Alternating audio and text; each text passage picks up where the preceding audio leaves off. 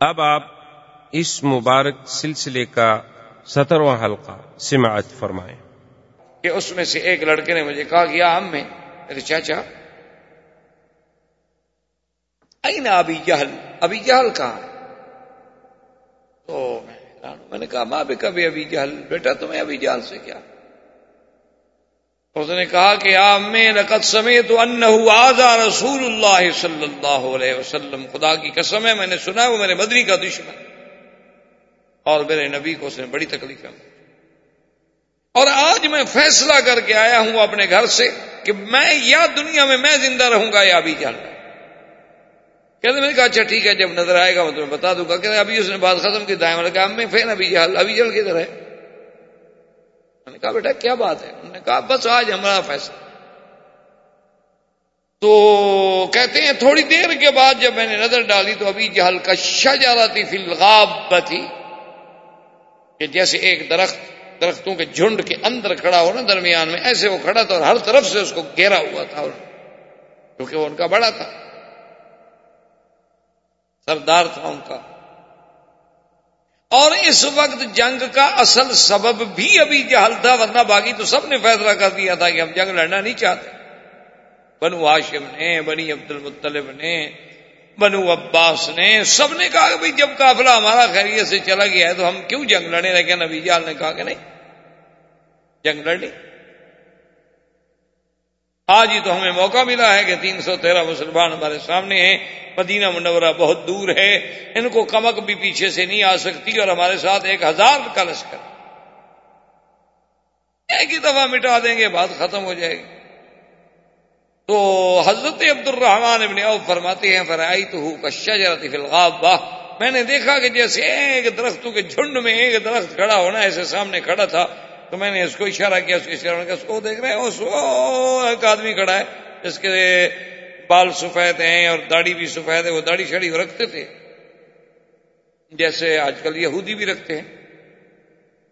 یہودیوں کی بڑی بڑی داڑھی، یہ تو خیر مسلمانوں کو بوجھ لگتا ہے، باقی ہر مذہب والے رکھتے ہیں۔ ان کے فیشن میں بھی فرق نہیں آتا۔ ان کے جدید یعنی فیشن میں، اور دیکھ رہے یہودیوں سے زیادہ دولت تو کسی کے پاس نہیں۔ اور وہ بڑے یعنی فیشن میں بھی آگے ہیں۔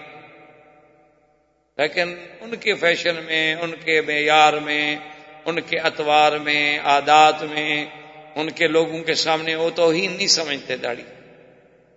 ایک مسلمان ہے جو بیچارہ، ایک تو اس کا بوجھ نہیں برداشت کر سکتا اور دوسرا اس کو اچھی نہیں لگتی، تیسرا فیشن کے خلاف۔ داڑھی ہو تو کہتے ہیں عجیب سا لگتا ہے نا، آدمی کارٹون لگتا ہے، بیوی ڈر جائے، بچے ڈر جائیں رات کو گھر میں۔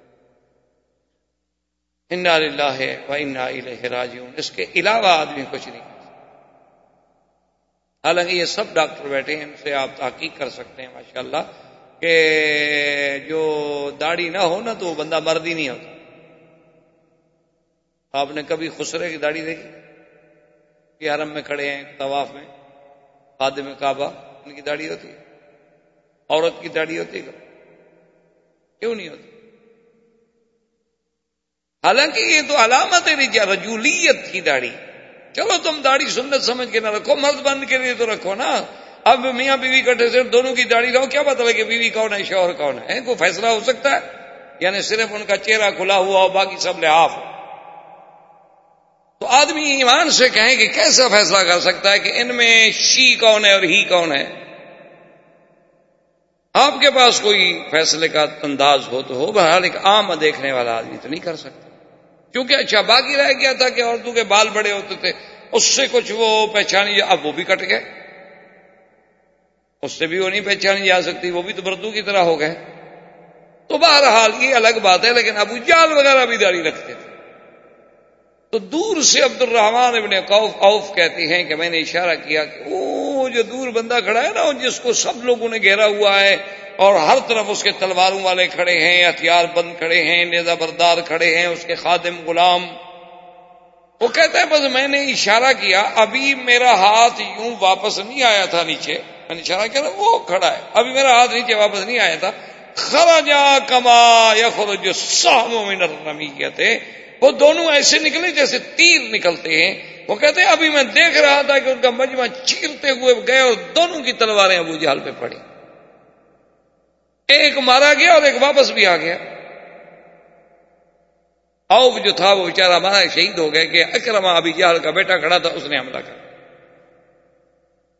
وہ تو مارا گیا، لیکن دوسرا واپس بھی آ گیا، زخمی ہو کر۔ ابو جہل گر گیا، ابو جہل کے گرنے پر تو فوج کا مرال ختم ہو گیا۔ ان کے جو لڑاکا لوگ تھے، انہوں نے کہا کتلا بھی جہل کتلا بھی جہل کتل رئیس و مکہ کتل رئیس و مکہ۔ شور ہو گیا نا جی کہ ابھی جال مارا گیا۔ اب لوگ جو ہیں جناب، افرا تفریح میں ایسے پریشان ہیں کہ ایک آرابی ہے، ایک بدو ہے، اس کا کوئی جنگ شنگ سے تعلق نہیں تھا، نہ مسلمانوں سے، نہ مکے والوں سے۔ وہ ویسے کہیں سے گزر رہا تھا، اس نے دیکھا کہ آپس میں جنگ بنی ہوئی ہے، تو وہ ایک پہاڑی پہ ساتھ چڑھ کے اونچی جگہ پہ بیٹھ گیا کہ چلو دیکھیں تو صحیح جنگ کیسے ہوتی۔ ہاں دیکھیں تو صحیح کیسے لڑائی ہوتی۔ اچھا یہ تو قاعدہ تھا نا کہ اگر آپ جنگ میں نہیں ہیں تو آپ کو کوئی نقصان نہیں پہنچا، کیونکہ نہ آپ ادھر سے ہیں، نہ ادھر سے۔ آپ تو علیحدہ بیٹھے ہوئے آپ سے کیوں کوئی تعارف کرے؟ وہ بیٹھا ہے آرام سے اور کہتا ہے اللہ بار آئی تو اجبن کہتا ہے، عجیب بات. میں نے تو زندگی میں ایسا عجیب واقعہ نہیں دیکھا کہ فروخ نسا مکے والے ایسے بھاگ رہے تھے جیسے عورتیں بھاگتی ہیں پیٹ دے کر. کیا ہو گیا ان کو؟ سامنے مجھے تھوڑے سے آدمی نظر آ رہے ہیں، ادھر بہت آدمی ہیں، اور اس کے بعد بھاگ رہے کہتے بھاگنا تو عورت کا کام ہے، مرد تھوڑا میدان سے بھاگتا ہے، یہ کون کیا ہو گیا؟ تو ابھی اسی اسنا میں اب جب ان میں اللہ نے ہراس خوف اور مسلمانوں کا روب تاری کر دیا کہ اب بھاگنے لگے تو اب تو پھر مسلمانوں نے ان کو تلواروں کی باڑ دے رکھ لیا۔ انہوں نے کہا، کہاں بھاگتے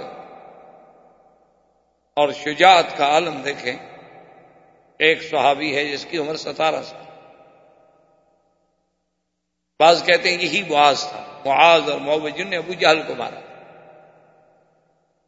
تو اس کا ایک بازو جو تھا اس کو تلوار لگی اور بازو کٹ گیا، لیکن آخری حصہ جلد کا جو تھا وہ اس کے ساتھ تھا، وہ پورا نہیں کٹا تھا، وہ بازو لڑک رہا ہے اور وہ دوسرے ہاتھ سے لڑ رہا ہے۔ بازو کی تکلیف نے جب اس کو پریشان کر دیا تو بیٹھ گیا، بیٹھ کے اپنے بازو پر پاؤں رکھا، کھڑے ہو کے توڑ ڈالا اس ایسے آپریشن کرتے ہوئے آپ نے دیکھے کبھی کیا ہے؟ اسلام، ایمان۔ دیکھا نہیں آپ نے چودہ سو سال گزر گئے، طالبان کے پلے میں کیا ہے؟ یہ تو مدرسوں کے طالب تھے بےچارے یہ تو اب دشمن کا میڈیا انہیں دہشت گرد بنا رہا ہے نا۔ ورنہ تو جو علاقہ ان کے پاس ہے، اس جیسا مثالی امن تو دنیا کی کائنات کے کسی حصے میں نہیں۔ سونے سے لدی ہوئی عورت کو آپ بھیجتے ہیں رات کو پوری رات سفر کرتی رہے، اس کی طرف کوئی نظر اٹھا کے بھی نہیں دیکھ سکتے سوال پیدا نہیں ہوتا۔ یہ تو چونکہ یہودی میڈیا ہے سارا ان کے پاس جدید الیکٹرانک ٹیکنالوجی ہے، وہ بیچارے مسلمان ہیں۔ آپ نے دیکھا ہوگا، کبھی ٹی وی شی میں دیکھا داڑیاں رکھی ہیں بیچاروں نے اور چادریں کندھوں پہ پڑی ہوئی ہیں۔ اور جناب کوئی پتہ نہیں، کبھی نہ لڑے، نہ کبھی ٹریننگ لی، نہ فوج۔ نہ ان کے پاس تجربہ، اور سامنے کون تھے؟ جنرل عبد المالک جیسے فوج کے لوگ جنرل دوستم عبد المالک بڑے بڑے جنگجو لوگ جنہوں نے باقاعدہ رشیا سے ٹریننگیں لی اور باقاعدہ منظم فوج کے منظم اور باقاعدہ جرنیل اور یہاں سے کون قیادت کرنے والے کون ہیں مولوی؟ داڑیوں والے۔ اچھا کھانے کو بھی کچھ نہیں۔ ایک پیالے میں سوکھی روٹی ڈال کے اور ٹکڑے بھگو کے کھا لی۔ چائے کا گونٹ پی لیا، مل گیا، ٹھیک ہے، نہ ملا، ٹھیک۔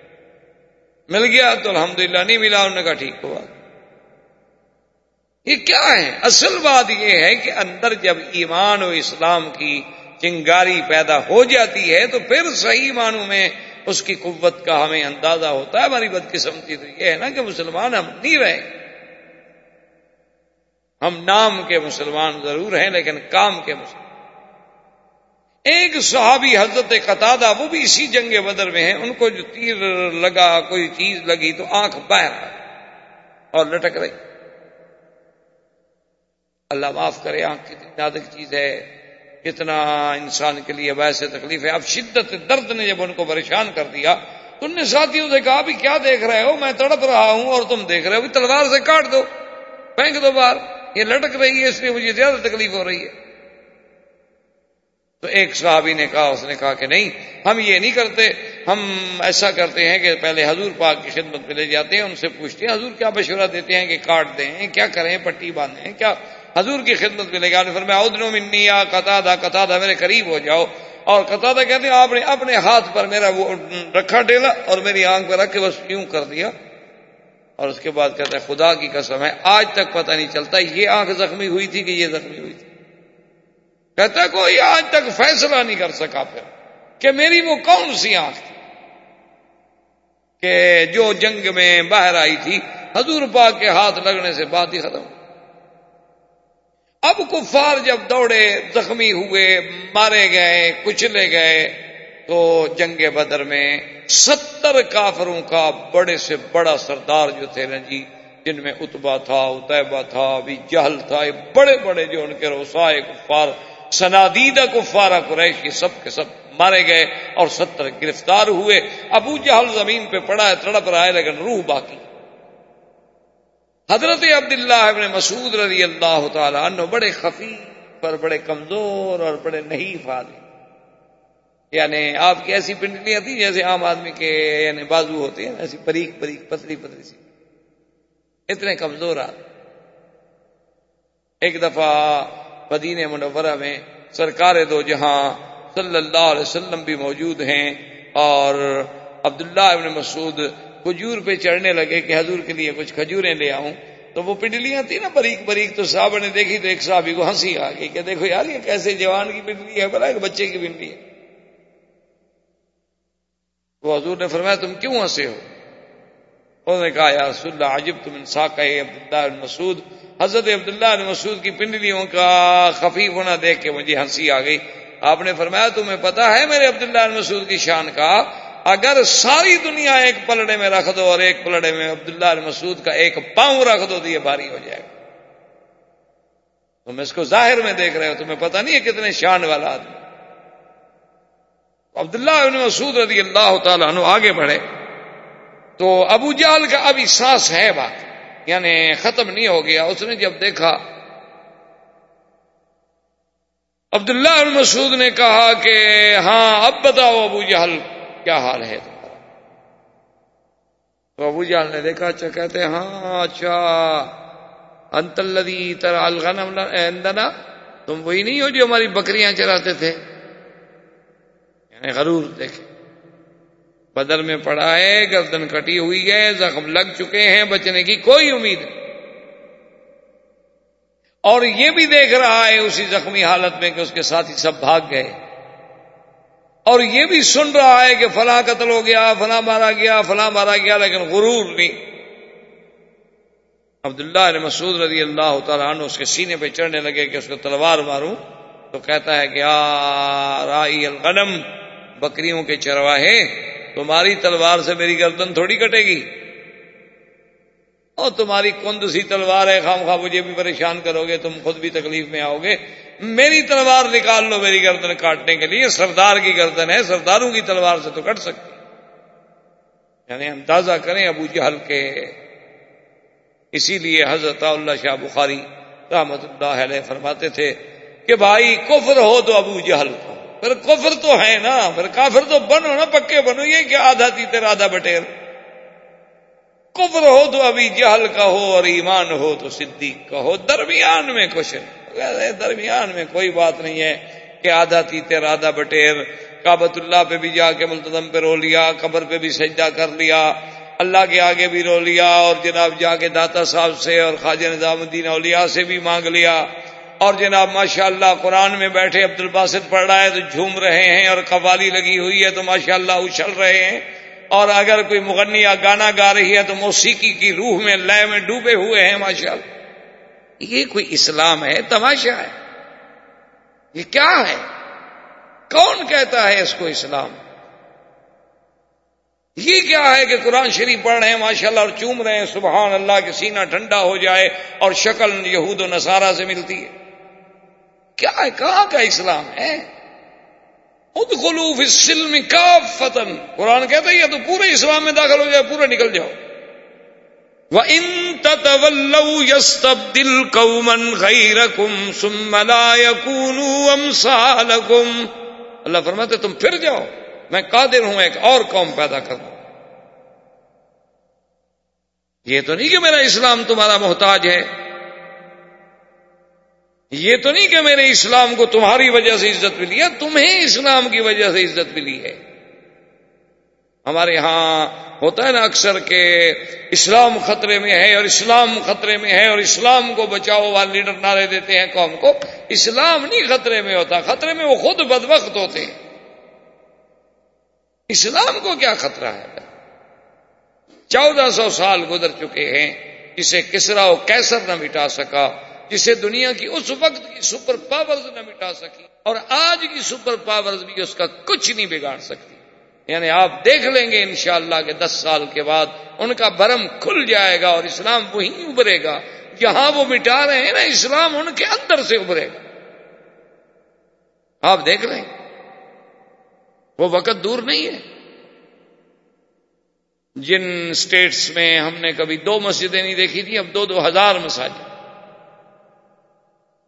جن سٹیٹس میں قرآن پڑھنے کے لیے، تراوی سننے کے لیے مسلمان مکہ شریف سے کاری منگواتے تھے، اب ان کے مدرسوں سے لوگ جاتے ہیں دوسرے ملکوں میں قرآن سنانے کے یعنی آپ اندازہ کریں، آپ حیران ہو یعنی وہ لوگ قرآن، تراوی پڑھانے والا ان کے پاس کوئی نہیں، کاری ان کے پاس کوئی نہیں۔ ہانگ کانگ میں ابھی میں تھا، بتا رہے تھے کہ کئی سال تو ایسا ہوتا تھا کہ مسلمانوں کے لیے تراوی پڑھانے والا کوئی نہیں ہوتا تھا، مسئلہ بن جاتا تھا۔ جن کو صرف قرآن کی دس صورتیں یاد ہیں، وہ بھی ہمارے سارے کام کام میں تین یا چار آدمی تھے۔ اور اب ماشاء اللہ کولون کی مسجد سے تیس حفاظ جو ہے نا، وہ مختلف مقامات میں بھیجے جاتے ہیں رمضان میں تراوی پڑھانے کے لیے۔ اور ان کے بعد حافظ باقی ہوتے ہیں، مانگنے والوں کی مانگ ختم ہو جاتی ہے۔ تو یہ اسلام جو ہے نا، یہ یاد رکھیں، یہ تو آئے گا۔ اور ہمارے آقا کا فرمان حق ہے۔ وہ کبھی تبدیل نہیں ہو سکتا۔ حضور نے فرمایا، ایک وقت آئے گا ادخل اللہ اللہ باغ اس دین اسلام کو داخل کریں گے۔ فی بیت مدرن و شارن و وبرن بیز عزیز عزیز کہ کوئی گھر تو گھر خیمہ بھی باقی نہیں رہے گا جہاں اسلام داخل چاہے اگلے، چاہے اللہ اس کو قوت سے داخل کر۔ اس لیے آپ دیکھیں گے، بڑے بڑے لوگ اسلام میں۔ اگلے دن میں دیکھ رہا تھا، پڑھ رہا تھا، جو پہلے جارج بش وغیرہ کو گزرا ہے، یا اور کوئی پتہ نہیں پریزیڈنٹ گزرے ہیں ان کے امریکہ کے، اس کا پوتا مسلمان ہو گیا۔ بڑے بڑے راہب، بڑے بڑے پادری، بڑی بڑی راہبہ عورتیں اسلام لے آئے کیونکہ جب وہ اسلام کی سچائیوں کو دیکھتے ہیں جب وہ اسلام کے حقائق پر غور کرتے ہیں تو ان کو ماننا پڑتا ہے کہ آخر چودہ سو سال پہلے یہ خبر حضور پاک کو کس نے دی اس لیے یاد رکھیں کہ اسلام تو آئے گا۔ تو لیکن کفر یہ ہے کہ چلو کافر ہے، دشمن ہے، اور آخ، اسی لیے حضور نے فرمایا تھا کہ ابو جہل جو ہے، فرعون ہادی میری امت کا فرعون ہے۔ اور ساتھ یہ فرمایا تھا کہ فرعونی اشد من فرعون موسا میرا فرعون جو ہے ابھی جہل وہ تو موسا علیہ السلام کے فرعون سے بھی شدید ہے، اس کو تو پانی میں ایک غوطہ لگانا کہا منت رب موسا وارون۔ اور اس بدبخت کی گردن کٹی ہوئی ہے، آخری رگیں جڑی ہوئی ہیں۔ اور اس وقت بھی کہہ رہا ہے کہ جی تلوار میری نکالو اور گردن میری ذرا نیچے سے کاٹو، اوپر سے نہ کاٹو۔ کیوں جی؟ انہوں نے کہا، سرداروں کی گردنیں بڑی ہوتی ہیں نا، چھوٹی گردن والے سردار تھوڑے ہوتے ہیں۔ تو نیچے سے کاٹنا تاکہ پتہ لگے کہ کوئی سردار کی گردن۔ اور اس کے بعد کہتا ہے کہ حل فوکا رجن قتل تو بو ہو کہ یار مجھے بڑے گور گور کے دیکھ رہے ہو، ایک بندہ ہی مر گیا نا، کیا ہو گیا؟ جنگ میں مرتے نہیں رہتے، میں مر گیا تو کیا ہو گیا؟ حل فتح تو مکہ کو مکہ فتح ہو گیا ہے۔ ایک جنگ تھی، جنگ میں لوگ مرتے ہیں، میں مر گیا تو کیا ہو گیا؟ کون سی بڑی بہادری کی بات؟ تو عبداللہ مسعود نے خیر تلوار ماری، گردن اتار دی۔ اب عبداللہ المسود سے تو اس بدبخت کا کتے کا سر نہ کھینچا اٹھایا جائے، کیسے اٹھایا؟ کمزور آدمی۔ اور وہ تو بڑا بدبخت، اتنا بڑا سر تھا اس کا۔ تو انہوں نے پھر بالوں سے پکڑا اور گھسیٹا اور نے کہا، اور حل کوئی؟ گھسیٹنا شروع کیا، اب وہ مٹی میں رگڑ رہا ہے، مٹی بھی لگ رہی ہے۔ حضور کے سامنے آ کے پھینکا، حضور نے دیکھا حضور کیسے پہچانے؟ سارے تو مٹی لگی ہے، خون لگا ہوا تھا، خون میں مٹی لگ گئی۔ آپ نے فرمایا حضور نے کہا کہ ابھی جہل سجد رسول اللہ شکر حضور اللہ کے شکر میں سجدے میں کر گئے۔ یا اللہ، تیرا کتنا شکر ہے کہ آج یہ راہ سے کفر، آج یہ کفر کا سب سے بڑا سردار اس حالت میں۔ حضور سرکار دو جہاں صلی اللہ علیہ وسلم۔ اور جنگ بدر میں کہ حضرت عبداللہ ابن مسعود رضی اللہ تعالی عنہ جیسے کمزور آدمی حضرت عباس حضرت عباس اس وقت مسلمان نہیں ہوئے۔ تھے اب رسول اللہ، حضور کے چچا ہیں، عبد المطلب کے بیٹے۔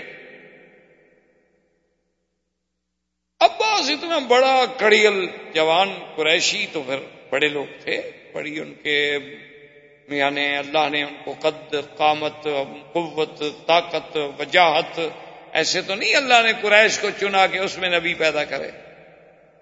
کوئی وجہ تو تھی نا۔ اور بھی تو دنیا میں قبیلے بڑے تھے نا۔ تو اب ان کو گرفتار کر کے لا رہے ہیں اور مسلمان دیکھ رہے ہیں، حیران ہو رہے ہیں کہ عباس جیسا آدمی تو عبداللہ مسعود کو کندھے پہ اٹھا کے بھاگ جائے۔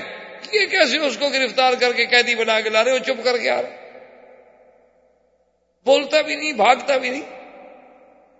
جب وہ آ گئے تو مسلمان نے پوچھا کہ عبداللہ مسعود تم بڑے بہادر ہو گئے بھائی۔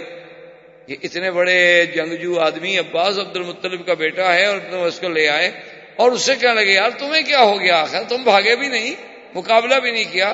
اس نے کہا، جب اس نے میرا ہاتھ پکڑا نا، معلوم یہ ہوتا تھا کہ میرا ہاتھ ٹوٹ جائے۔ اتنی قوت تھی اس میں۔ پکالو دال بلا نے کہا ہاں، پھر عبداللہ مسعود کا ہاتھ نہیں، پھر فرشتے کا ہاتھ۔ ظاہر عبداللہ مسعود۔ حضور صلی اللہ علیہ علیہ و وسلم نے حکم دیا کہ ایک سوار بھیجا جائے جو مدینہ منورہ میں جا کر خبر کرے کہ اللہ نے مسلمانوں کو پتا دیا۔ کفار قریش بھاگے، انہوں نے بھی ایک آدمی، اس کا نام ہے سامان تھا۔ اس کے ذمہ لگایا، ابھی تم جلدی سے پہنچو بکے میں، اطلاع کرو کہ ہمارے ساتھ یہ ہو گیا۔ وہ ہے سامان جب آیا بکے میں تو دور دور سے اس نے چیخنا شروع کیا کوتلا ابو جہل و کوتلا فلان و کوتلا فلان و کوتلا فلان، قتل میت ابن خلف، قتل عقبت ابن ابی معید قتل فلان و قتل فلان، تو تو مکے والے، پیچھے والے کیا کہہ رہے ہو؟ صفوان ابن عبد المطلب کعبے میں بیٹھے تھے۔ تو انہوں نے کہا، معلوم ہوتا ہے یہ بندہ پاگل ہو گیا ہے۔ یہ اتنے بڑے سارے سردار جو تھے وہ ایک ہی دفعہ میں مارے گئے، کیسے ہو سکتا ہے؟ تو انہوں نے آ کے اس سے کہا کہ این صفوان؟ تم، تمہیں پتا ہے کہ صفوان کیا کہا ہے بدر میں؟ اس کا کیا بنا؟ تو اس نے کہا، کیا کر رہے ہو صفوان؟ تو تم ہو، صفوان بدر میں تو گیا ہی نہیں۔ نے کہا، اس کا دماغ تو ٹھیک ہے۔ اس کا مطلب یہ پاگل تو نہیں یہ تو صحیح کہہ رہا اب کیا کریں بھائی؟ اتنے میں اور آدمی پہنچ گئے، اور پہنچ گئے، اور پہنچ سارے مکے میں باتم ہو گیا کہ ہمارے تو سردار مارے گئے۔ جلدی سے انہوں نے دار الدوا میں میٹنگ کی اور ابو سفیان کو سردار بنا دیا کہ چلو تم چونکہ قافلہ بچا کے لے آئے تھے۔ تو اب سردار جو ہے تم نے سب سے پہلا آرڈر جو کیا ابو سفیان نے، انہوں نے کہا مکے والوں رونا دھونا بند کر دو۔ کوئی ماتم نہیں، کوئی آنکھ نہیں روئے گی۔ اور مسلمانوں کو بتلاتے ہو کہ ہم ختم ہو گئے، کمزور ہو گئے۔ رو رہے ہیں ماتم کر رہے ہیں۔ عورتوں کی طرح چیخ رہے ہیں، ٹھیک ہے، بدلا لیں گے۔ یہ کیا ہو؟ کوئی بندہ نہیں روئے گا۔ اور کوئی بندہ اپنے قیدیوں کو چھڑانے کے لیے فدیہ نہیں دے گا۔ تاکہ مسلمان تو پھر عادی ہو جائیں گے روز ہمارا بندہ پکڑ لیں۔ گے لیکن آخر کون نہ روئے بھائی، اپنے باپ، بیٹے، بھائی؟ کسی سردار کے آرڈر سے آرڈر ہوتا رہے لیکن گھروں میں بیٹھ کے تو ان کے تو ماتم ہو گئے، وہ مذاق تو نہیں تھی۔ اور یہی جنگ بدر ہے جس میں امیت اپنے خلف عجیب طریقے سے مارا گیا۔ امیت ابن خلف سب سے بڑا دشمن تھا سرکار دو جہاں کا، اور یہ وہ ہے جو حضرت بلال کو عذاب دیتا تھا۔ حضرت بلال اسی کے غلام تھے۔ امیت ابن خلف اور اس کا بیٹا جنگ بدر میں جب دیکھا کہ سب بھاگ گئے، اس نے کہا بیٹے سے کہ دیکھو بات اگر ہم بھاگتے ہیں نا، ہم نہیں بچتے۔ کہاں تک بھاگے؟ شکست ہو چکی۔ اس لیے بہتر ہے کہ ہم اپنے آپ کو مسلمانوں کے سپرد کر دیں، شاید بچ جائیں۔ چاہے ہمیں قیدی بنا لیا جائے، بعد میں ہمیں کوئی چھڑانے والا آ جائے، کوئی ہمارا فدیہ ادا کر دیا جائے۔ کچھ تو امید ہوگی نا، اگر مارے گئے تو پھر کیا امید ہوئے؟ تو مر گئے۔ انہوں نے کہا، ابا، آپ کی مرضی ہے۔ حضرت عبد الرحمان ابن عوف جو ہے تو نے بلایا کہ یا عبد ود۔ ان کا پہلا نام تھا عبد ود۔ ود ان کا بت تھا نا۔ بتوں کے نام تھے نا۔ قرآن میں جس کا ذکر بھی اودن وسوا ان و یغوس و یعوق و نسرا یہ سب ان کے بتوں کے نام تھے۔ عبد الرحمان ابن عوف کو جو آدمی عبد ود کر کے پکارتا تھا، وہ بولتے نہیں تھے، جواب نہیں۔ اس نے پھر کہا کہ عبد الہ اللہ کے بندے۔ تو یہ کھڑے ہو گئے کہا، کیا بات ہے؟ انہوں نے کہا کہ دیکھو، تم یہ جو زرہیں چن رہے ہو نا، محمد مقام بدر سے، ان سے زیادہ قیمتی چیز میں تمہیں دینا چاہتا ہوں۔ نے کہا، کیا ہے؟ انہوں نے کہا، ان کو پھینک دو، تم ہمیں پکڑ لو، ہم دونوں تمہاری قید میں آنا چاہتے ہیں۔ اس کا مطلب تھا کہ ان کی پناہ ہمیں آ جائے۔ کسی طرح ہمیں پناہ دے دیں، تاکہ پھر مسلمانوں سے بچنے کا کوئی حل تو ہو نا۔ تو نے کہا کہ ٹھیک ہے، میں تمہیں پکڑتا ہوں۔ عبد الرحمان ابن عوف اور ان کے بیٹے کو، امیہ اور بیٹے کو لے کے چلے۔ خدا کی قدرت ہے، جس راستے سے جا رہے تھے، اسی راستے میں بلال کھڑا تھا۔ تو بلال نے جب دیکھا تو سب کا بلال کا رہا مسلمانوں، دوڑو، یہ آ گیا امیہ بدبخت، جو مجھے تکلیفیں دیتا تھا، یہ زندہ جا رہا ہے۔ ان نجا لانجو ابدا، خدا کی قسم ہے، آج اگر یہ بچ گیا تو پھر میں گویا زندہ نہیں۔ مسلمان تلواریں لے کے پھر کٹھے ہو گیا، بلال کیا ہو گیا؟ دیکھو، میاں۔ عبد الرحمان ہادہ سیدھی ہے، میں نے کہہ دیا بھائی، خبردار حملہ مت کرو۔ بلال نے کہا کہ دیکھو، تمہارا قیدی ہو یا کوئی ہو، بات سیدھی ہے کہ اس نے مجھے اللہ کے دین کے لیے، توحید کے لیے، اسلام کے لیے انگاروں پہ تڑپایا ہے، میں اس کو کیسے چھوڑ دوں گا؟ عبد الرحمان ابن عوف کہتے ہیں کہ میں نے میا سے کہا، ایسا کروں تم لیٹ جاؤ جلدی جلدی زمین پہ۔ وہ جلدی جلدی لیٹ گیا تو میں اس کے اوپر لیٹ گیا۔ میں نے کہا بھی اس کو مارتے ہو تو پہلے مجھے مارو۔ بلال نے مسلمانوں سے کہا کہ یار عبد الرحمان ابن عوف کو کوشش اس کو نیچے سے مارو بدبخت۔ تو عبد الرحمان ابن عوف تو اوپر لیٹے ہوئے تھے وہ نیچے سے تلوانے مار مار کے صحابہ نے اس کو مارا۔ خدا کی قدرت ہے کہ عبد الرحمان ابن عوف بیچارے کی ٹانگ بھی مسلمانوں نے کاٹ ڈالی۔ اتنا جوش تھا تو امیہ بدبخت تو یوں مرا۔ حضور نے حکم دیا کہ اس کو کلی پہ بدر میں وہ جو بدر میں کنواں ہے، اس میں پھینکا جائے، اب جب گھسیٹ کے لے گئے تو اس کی لاش پھٹ گئی۔ اسی وقت، ایک تو ہے کہ کئی دن کے بعد چلو بھی اس میں نف ہو جائے، پھٹ جائے، اسی وقت ٹکڑے ٹکڑے ریزا ریزا ہو گئی۔ اور ایک ویسے بھی وہ ریزا ریزا ہو چکا تھا۔ تو اب اس کو کیسے گھڑسیٹیں کیسے لے جائیں؟ تو انہوں نے بنا اچھا اس پر یہیں پتھر ڈال دو یہیں اس کو ختم۔ کر اسی طرح حکمت اپنے ابھی معید حکمت اپنے ابھی معید یہ وہ بدبخت انسان ہے، لعنت اللہ علیہ، کہ جب سرکار دو جہاں رحمت اللہ صلی اللہ علیہ وسلم مکہ مکرمہ میں مسجد الحراب میں نماز پڑھ رہے تھے، تو یہ وہی بدبخت ہے جس نے ایک اونٹ کا پورا اندر کا ملبہ جو تھا آنتے وغیرہ، اس کا سارا مادہ جو نکال کے پھینکا جاتا ہے وہ گوبر سارا اٹھا کے حضور کے کندھے پر۔ یہ باتیں آدمی پڑھتا ہے، مولویوں سے سنتا ہے اور چپ کر کے چلا جاتا ہے، لیکن غور کریں کہ یہ کتنی بڑی بات آپ کو تو اسلام کے لیے تھوڑا سا کسی کا ہاتھ بھی لگ جائے تو آپ جناب برداشت نہیں کر سکتے۔ آپ اگر اسلام کے لیے تھوڑی سی تکلیف بھی آ جائے، کوئی ذرا تنگ جگہ ہو یا کہیں نماز پڑھنی پڑے نیچے مسلح ذرا میلا ہو کارپیٹ ذرا پرانا ہو گیا ہو تو اس کے لیے بھی تکلیف برداشت نہیں ہوتی آدمی سے۔ لیکن اندازہ کریں کہ اللہ کے نبی پہ کیا گزری ہوگی کہ سر سجدے میں ہو اور پورے جسم پر ایک مردار جانور کا پورا گوشت کا حصہ پڑا ہو اور بدن خون خون ہو چکا ہو اور زبان سے سبحان ربی اللہ کیا عالم؟ یہ ڈالنے والا کون تھا؟ یہی حکمت ابن اور دوسری دفعہ یہی حکمت ابن ابھی محیط تھا، بدبخت کے حضور نماز پڑھ رہے تھے تو اس نے پاؤں رکھ دیا حضور کے سر پر۔ حضور نے فرمایا کاد آئی اموت ہو سکتا ہے، میں قریب تھا کہ شاید مر جاؤ سانس رک گئی پاؤں رکھ کے ظالم کھڑا ہو گیا، بڑا اپنا چھ سات فٹ کا لمبا، تڑنگا، بلا دیو ہیکل انسان۔ تو جب یہ سامنے آیا، حضور نے فرمایا ہاضا ادو اللہ، یہ اللہ کا دشمن ہے، اس کو معافی۔ نہیں تو یہ دو آدمی ہیں جو پکڑے جانے کے بعد بغیر لڑائی کے قتل کر دیے گئے۔ ایک اکبت ابن ابی معید اور ایک نظر ابن الحارث۔ اور میت ابن خلف۔ اور باقی سب کو حضور نے فرمایا کہ جو مر گئے ان کو پکڑو اور گھسیٹو اور کنویں میں پھینک، کنویں میں ڈالو سب کو کنویں میں ڈال دیا حضور صلی اللہ علیہ وسلم نے اسی میدان جنگ میں عجیب عجیب واقعات پیدا ہوئے۔ ایک صحابی نے کہا کہ یار سنتا میں تو حیران کہ میں نے ایک کافر کو تلوار ماری۔ تو میری تلوار ابھی اس کی گردن کے قریب ہی نہیں پہنچی اور اس کا سر اڑ گیا۔ حضور نے فرمایا، تمہیں پتا نہیں ہے کہ اللہ کے فرشتے جو ہیں وہ آج بدر میں لڑ رہے ہیں۔ جو اللہ نے وعدہ فرمایا۔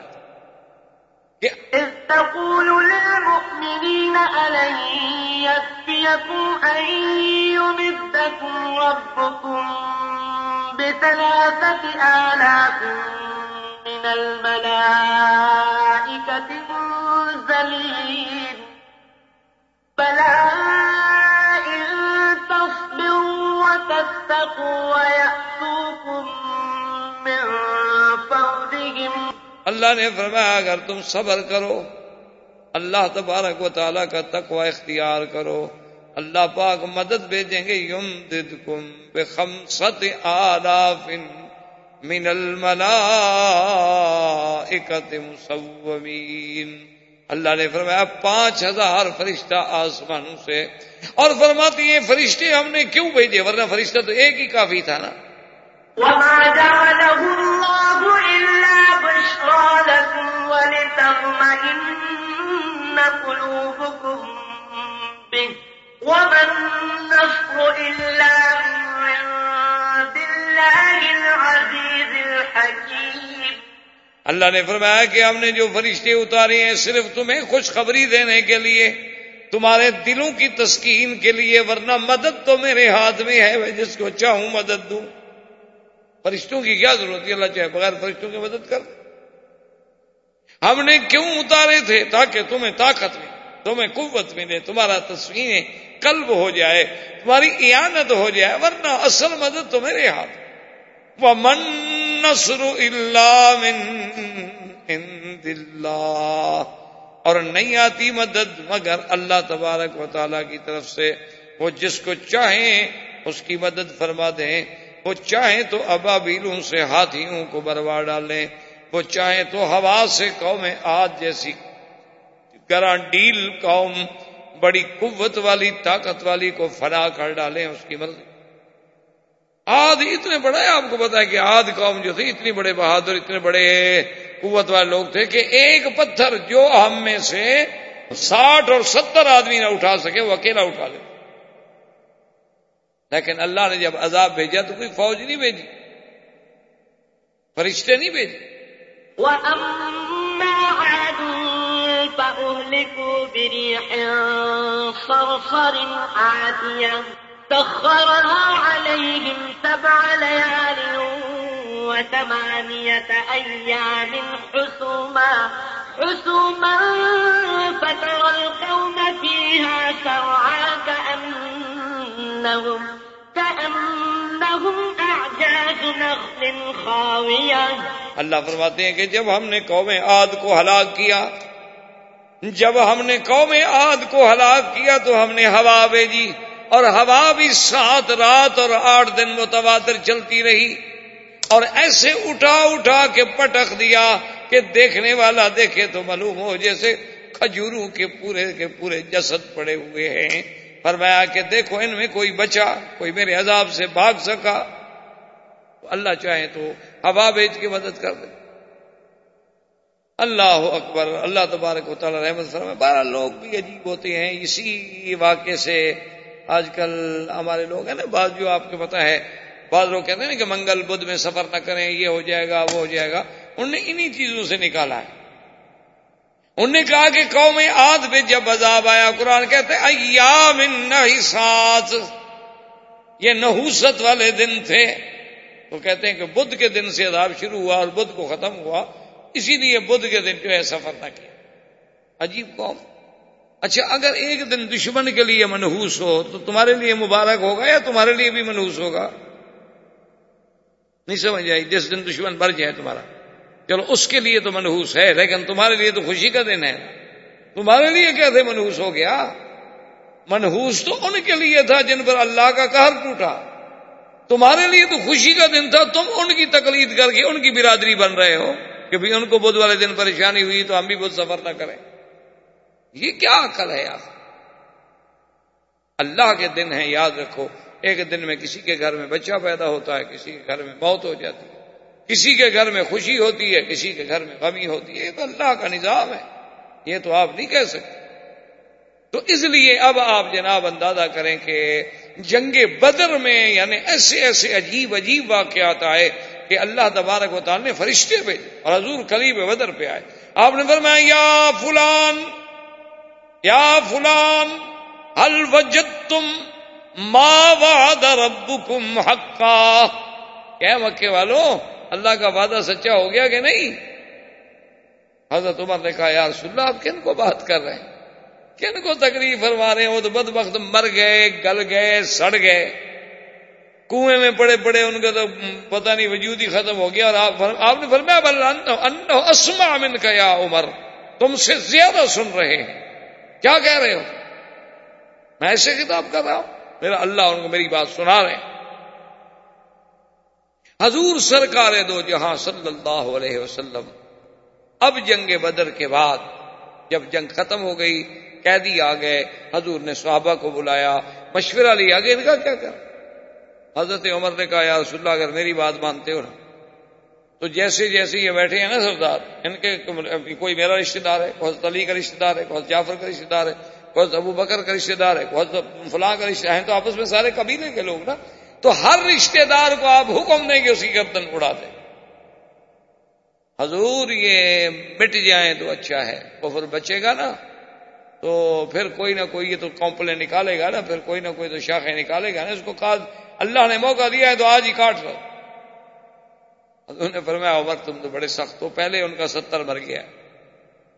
ستر قیدی ہو کے بیٹھے ہیں تو ان کو بھی ختم کرنے کے در پہ ہو۔ آپ نے فرمایا، ابو بکر، تمہاری کیا رائے؟ اس نے کہا، حضور، بات یہ ہے کہ اگر آپ مہربانی کر دیں، چلو یہ کچھ فدیہ بھی دے دیں، مسلمانوں کی مدد بھی ہو جائے۔ اور ان کو رہا کر دیں تو ٹھیک ہے۔ آپ نے فرمایا اچھا ابو بکر، تمہاری رائے مجھے قبول ہے۔ تو ان کو حکم دیا کہ بھئی ان کو فدیہ دو اور چھڑاؤ بد اب سب کے فدیے آنے لگے۔ تو ان میں ایک قیدی جو ہیں وہ ابو العاص ہیں، جو زوج ہیں زینب، بی بی زینب کے خامن جو تھے، ابو العاصی، حضور کے داماد تھے۔ وہ بھی قید ہیں۔ اور ان کے پاس فدیے کا مال بھیجنے کے لیے کوئی چیز نہیں ہے۔ تو ان کی بیوی نے، بی بی زینب نے، حضور کی بیٹی نے اپنے گلے کا ہار اور کچھ چیزیں اور ادھر ادھر سے کچھ چیزیں اکٹھی کر کے فوراً بندہ بدر بھیجا کہ فدیہ دے کر میرے شوہر کو چھڑائے۔ جب وہ فدیہ لے کے پہنچے اور وہ سہار سامنے آیا تو حضور نے ہار جب دیکھا تھی ہار اصل میں بی بی خدیجہ کا ہار تھا، جو انہوں نے اپنی بیٹی کو شادی کے وقت میں دیا تھا۔ تو حضور کو وہ ہار یاد آیا تو بی بی خدیجہ یاد آ گئی فبکا رسول اللہ سے حضور رونے لگے۔ حضور نے فرمایا، میرے صحابہ، اگر چاہو تو اس قیدی کو بغیر فدیے کے چھوڑ، کہ میری بیٹی کے پاس یہی ہار اس کی کل کی اگر چاہو تم راضی ہو چکے، یہ معاملہ مسلمانوں کا ہے، میں حکم نہیں دے سکتا۔ صحابہ نے کہا، حضور آپ چاہیں تو سب کو چھوڑ دیں، ایک بات۔ آپ چاہیں حضور تو سب کو چھوڑ دیں۔ ہم آپ کی بیٹی کا ہار لیں گے۔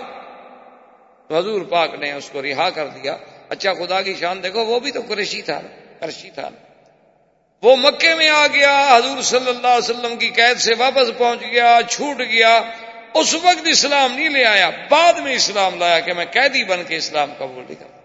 اسلام قبول کروں گا تو جب آزاد اپنے منش سے اپنی خوشی سے اور بی بی زینب کو بھیج دیا، بعد میں خود مسلمان ہو کے آ گیا۔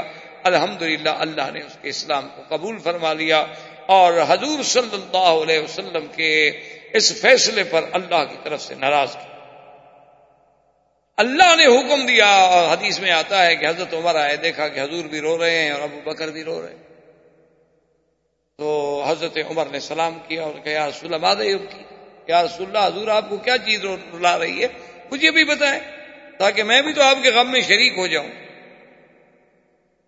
آپ نے فرمایا، عمر، آج اللہ کا عذاب گویا کہ اتر کے اس درخت کے قریب آ گیا تھا۔ اگر وہ اترتا، لما نجا منہا اللہ سعد و عمر، اس سے کوئی نہ بچتا مگر عمر اور سعد۔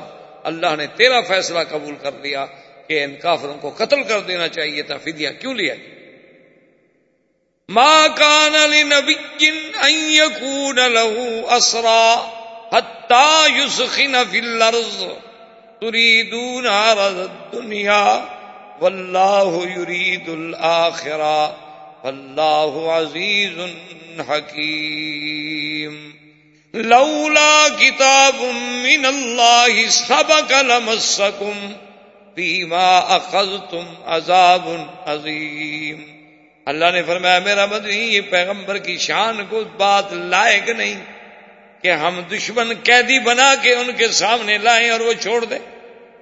کیوں؟ دنیا کی آپ کو زیادہ ضرورت تھی. اگر ہم فیصلہ نہ کر چکے ہوتے کہ آپ کی ہر غلطی معاف ہے، تو آج ہم پکڑ لیتے۔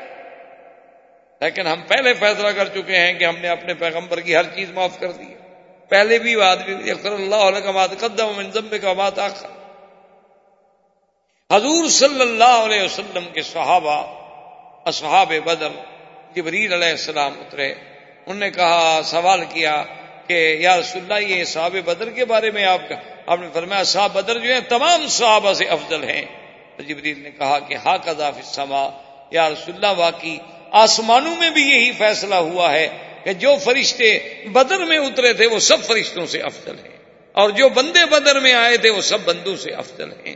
اور خدا کی شان دیکھیں۔ یہ مقام بدر والوں کو ملا کہ اللہ نے فرمایا، حضور نے فرمایا کہ اللہ نے دیکھا میرے بدر والوں کو۔ اور فرمایا، اعملوا ما شئتم فانی قد غفرت لكم کہ اصحاب بدر، آج کے بعد جو چاہے تم کرو، میں نے تمہارے گناہ معاف کر دیے۔ اتنی بڑی بشارت۔ اس کا مطلب یہ نہیں ہوتا کہ تم گناہ کرو۔ مانا یہ ہے کہ جب اتنا بڑا شان ملا ہے، وہ تو اور زیادہ جھک جائیں گے۔ وہ تو اور زیادہ اطاعت کریں گے، اور زیادہ فرما برداری کریں گے، اور دوسرا پھر اللہ ان کو راستے سے ہٹنے نہیں دیں گے۔ وہ تو مقام بدر ہے۔ حضور صلی اللہ علیہ وسلم اور غریمت کے ساتھ، کامیابی کے ساتھ، فتح کے ساتھ مدین منورہ میں تشریف لائے اور پورے عالم میں اسلام کا روپ جو تھا، وہ غزوہ بدر کی فتح کے بعد چھا گیا، غالب آ گیا۔ اب لوگ اسلام کو سوچنے لگے، سمجھنے لگے۔ تو یہ اول غزوت غزہ رسول اللہ صلی اللہ علیہ وسلم، واللہ تعالی عالم و علم ختم برادران اسلام، واجب الحترام بزرگوں دوستوں عزیز نوجوان، سرکار دو عالم، رحمت دو جہاں صلی اللہ علیہ وسلم کی سیرت طیبہ کے دروس۔ الحمد متواتر چلے آ رہے ہیں کہ حضور صلی اللہ علیہ وسلم کی ابتدائے ولادت مبارک سے لے کر آپ کی ولادت، رضاعت،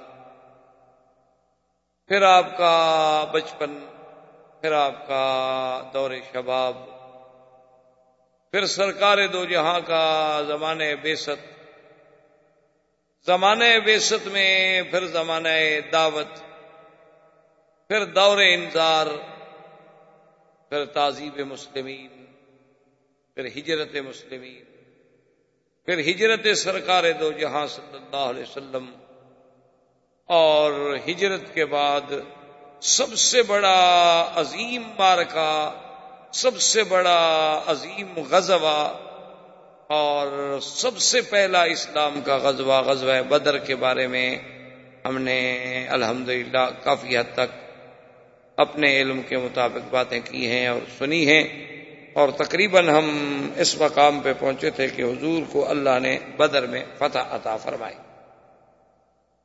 بدر میں جب اللہ نے فتح عطا فرما دی، تو کافروں نے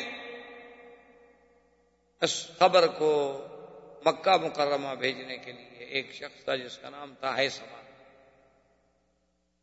اس کی ذمہ داری لگائی کہ تم مکے والوں کو خبر دو کہ بھائی میدان بدر میں تو یہ ہوگی کہ ہمارا ستر سردار مارا گیا ہے اور ستر قید ہو چکے تو جب ہے سمان نے سرزمین مکہ میں آ کر یہ خبر دی، تو پورے مکہ مکرمہ پہ سناٹا چھا گیا کہ یہ کیا ہو؟ کیونکہ وہ تو کبھی سوچ بھی نہیں سکتے تھے نا کہ اس قسم کا واقعہ بھی ہو سکتا ہے۔ خدا پر تو ان کا ایمان ویسے نہیں تھا۔ اللہ کے نبی سرکار دو جہاں صلی اللہ علیہ وسلم پر بھی ان کا کوئی ایمان نہیں تھا۔ وہ تو مادی اور اسباب کے مارے ہوئے لوگ تھے۔ ان کے تو سوچ میں نہیں آ سکتی تھی کہ ہماری اتنی بڑی طاقت، اتنی بڑی قوت، ایک ہزار کا لشکر اور تند، بے تربیت لوگوں سے مار کھا جائے۔ تو ابو سفیان کی سرداری کا فیصلہ ہوا اور ابھی لہب جو سور صلی اللہ علیہ وسلم کا سب سے بڑا دشمن ہے، وہ خود نہیں گیا تھا بدر۔ لیکن اس نے اپنے بدل میں ایک آدمی کو پیسے دے کے بھیجا تھا کہ تم میری طرف سے جا کے اس جنگ میں شرکت کرو، لیکن خود وہ نہیں کیا۔ جب اس کو یہ خبر پہنچی تو وہ تو بس بیت عبد المطلب بھی جا کے گر گئی۔ کیسے ہو؟ کہ ہمارے سارے سردار مارے گئے۔ ابھی جہل مارا گیا اتبا خیبا شہبار سب کے سب مارے۔ گئے نظر ابن حارث، حکمت ابن وعید بڑے بڑے ان کے جو خناس تھے، سب کے سب مارے۔ گئے ابھی لہب تقریباً بدر کے بعد ایک ہفتے سے زیادہ زندہ نہ رہ سکا، اس کو یہ غم کھا گیا۔ اور اسی غم میں وہ مر گیا۔ اور اس کو ایسی بیماری ہوئی کہ اس کے کوئی قریب نہیں جا سکتا حتیٰ کہ اس کی اولاد بھی دور سے کھڑے ہو کے اس کو کھانا پھینکتے تھے، پانی پھینک دیتے تھے۔ لیکن کوئی قریب جانے کی کوشش نہیں کر سکتا تھا۔ اور جب مرا تو اس کی لاش پوری طرح پھٹ گئی۔ اور اس قدر بدبو تھی اس میں کہ اپنی اولاد بھی قریب جانے سے۔ تو بڑی مشکلوں سے انہوں نے لکڑ، بڑی لکڑی کے بڑے بڑے بانس انہوں نے بنائے اور اس کو اس کے نیچے ڈال کے دور دور سے اس کو پکڑا اور اٹھا کے کڑے میں پھینک دیا، کیونکہ اور کوئی حل نہیں تھا، کوئی اس کو ہاتھ نہیں لگا سکتا حضور صلی اللہ علیہ وسلم نے بدر میں سے عبداللہ ابن ابی رواحہ، حضور کے صحابی ہیں رضی اللہ تعالیٰ عنہ، ان کو اپنی اونٹنی مبارک دی کہ تم میری اونٹنی پہ سوار ہو کے مدینے میں پہنچو اور مدینے والوں کو خبر دو کہ الحمدللہ اللہ نے ہماری فتح اور نصرت نصیب کر عبداللہ ابن ابی روا نے بدر سے حضور کی اونٹنی پہ سفر کیا اور جب مدینے منورہ میں پہنچے تو خبر جو تھی وہ اس انداز میں دی کہ یا المؤمنون ابشروا ایمان والو خوش ہو جاؤ کتلا بھی جہل کتلا نظر ابن الحارث کتلا ابن معید کتلا میت ابن خل فلا مر گیا فلا مر گیا تو پورا پینا جمع ہو گیا یہ کیا بات اب یہودیوں کو بھی پتا چلا کہ بھی یہ کیسے ہو؟ تو یہودی چونکہ دشمن ہیں اور بڑے مکار اور خدا قوم ہیں، انہوں نے فوراً بات کو الٹا اور پورے مدینہ منورہ میں یہ شور کر دیا کہ قتل محمد محمد مصطفیٰ صلی اللہ علیہ وسلم شہید ہو۔ انہوں نے کہا، تم کیا کہہ رہے ہو؟ عبداللہ ابن روا کہہ رہا ہے کہ مسلمانوں کو اللہ نے فتح دی ہے اور کافر مارے گئے اور تم اس کے بلاکس کہہ رہے ہو۔ اس نے کہا، دیکھا نہیں حضور کی اونٹنی ہے؟ حضور اگر زندہ ہوتے تو اپنی اونٹنی پہ تشریف لے آتے نا۔ تو حضور کی اونٹنی کا خالی آ جانا جو ہے، دلیل ہے کہ سوار جو ہے وہ شہید ہو گیا۔ اب مسلمان ایک عجیب مخمسے میں پڑ گئے کہ کیا ہو؟ کیونکہ انہوں نے بات ایک ایسے انداز میں کی تھی دشمن نے کہ جو دلوں کو پریشانی کا ذریعہ تو بن سکتی تھی کہ بھی بات تو ٹھیک ہے، آخر حضور نے اپنی سواری کیوں؟ حضور کی اونٹنی کیوں بھیجی گئی؟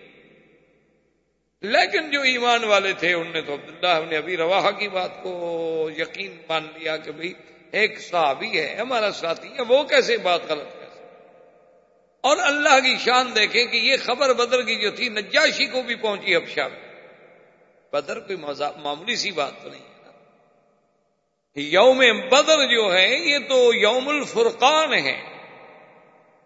یوم بدر جو ہے، نصرت اور عزت اسلام کا سب سے بڑا مارکا ہے۔ اور یہ اتنا بڑا عظیم مارکا ہے کہ آپ دیکھیں کہ پورے اللہ کے قرآن میں اور احادیث پاک کے ذخیرے میں اور کوئی ایسا غزوہ نہیں ہے کہ جس میں اللہ کے فرشتوں نے اتر کے باقاعدہ کتاب میں حصہ لیا ہو کہ صرف بدر میں نصر باقی فرشتے تشریف لاتے رہے۔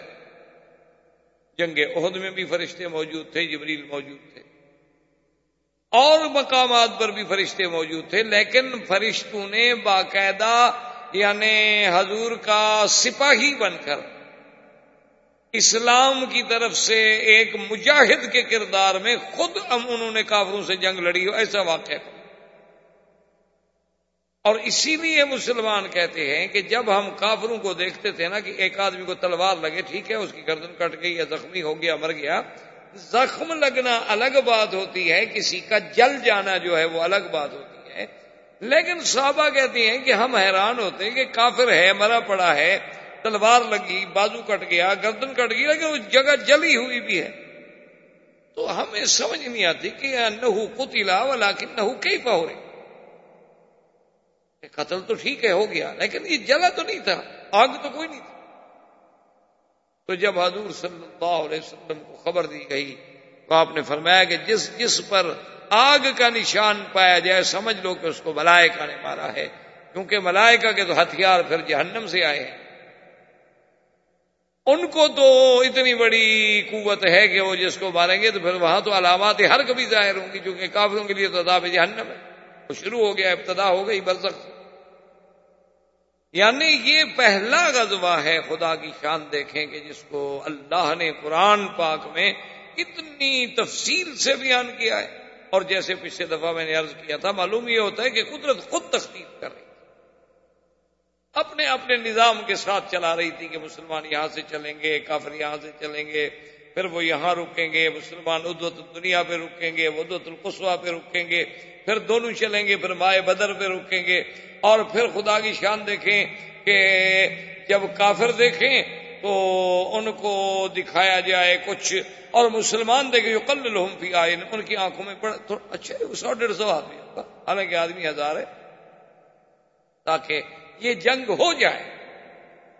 یہ جہاد ہو جائے، بس روز کی بات بات نہ رہے۔ نہیں حال کا بینا، تاکہ اس کے بعد جس نے برباد ہونا ہے تو پھر وہ جان بوجھ کر برباد ہو، حق کو بات لباس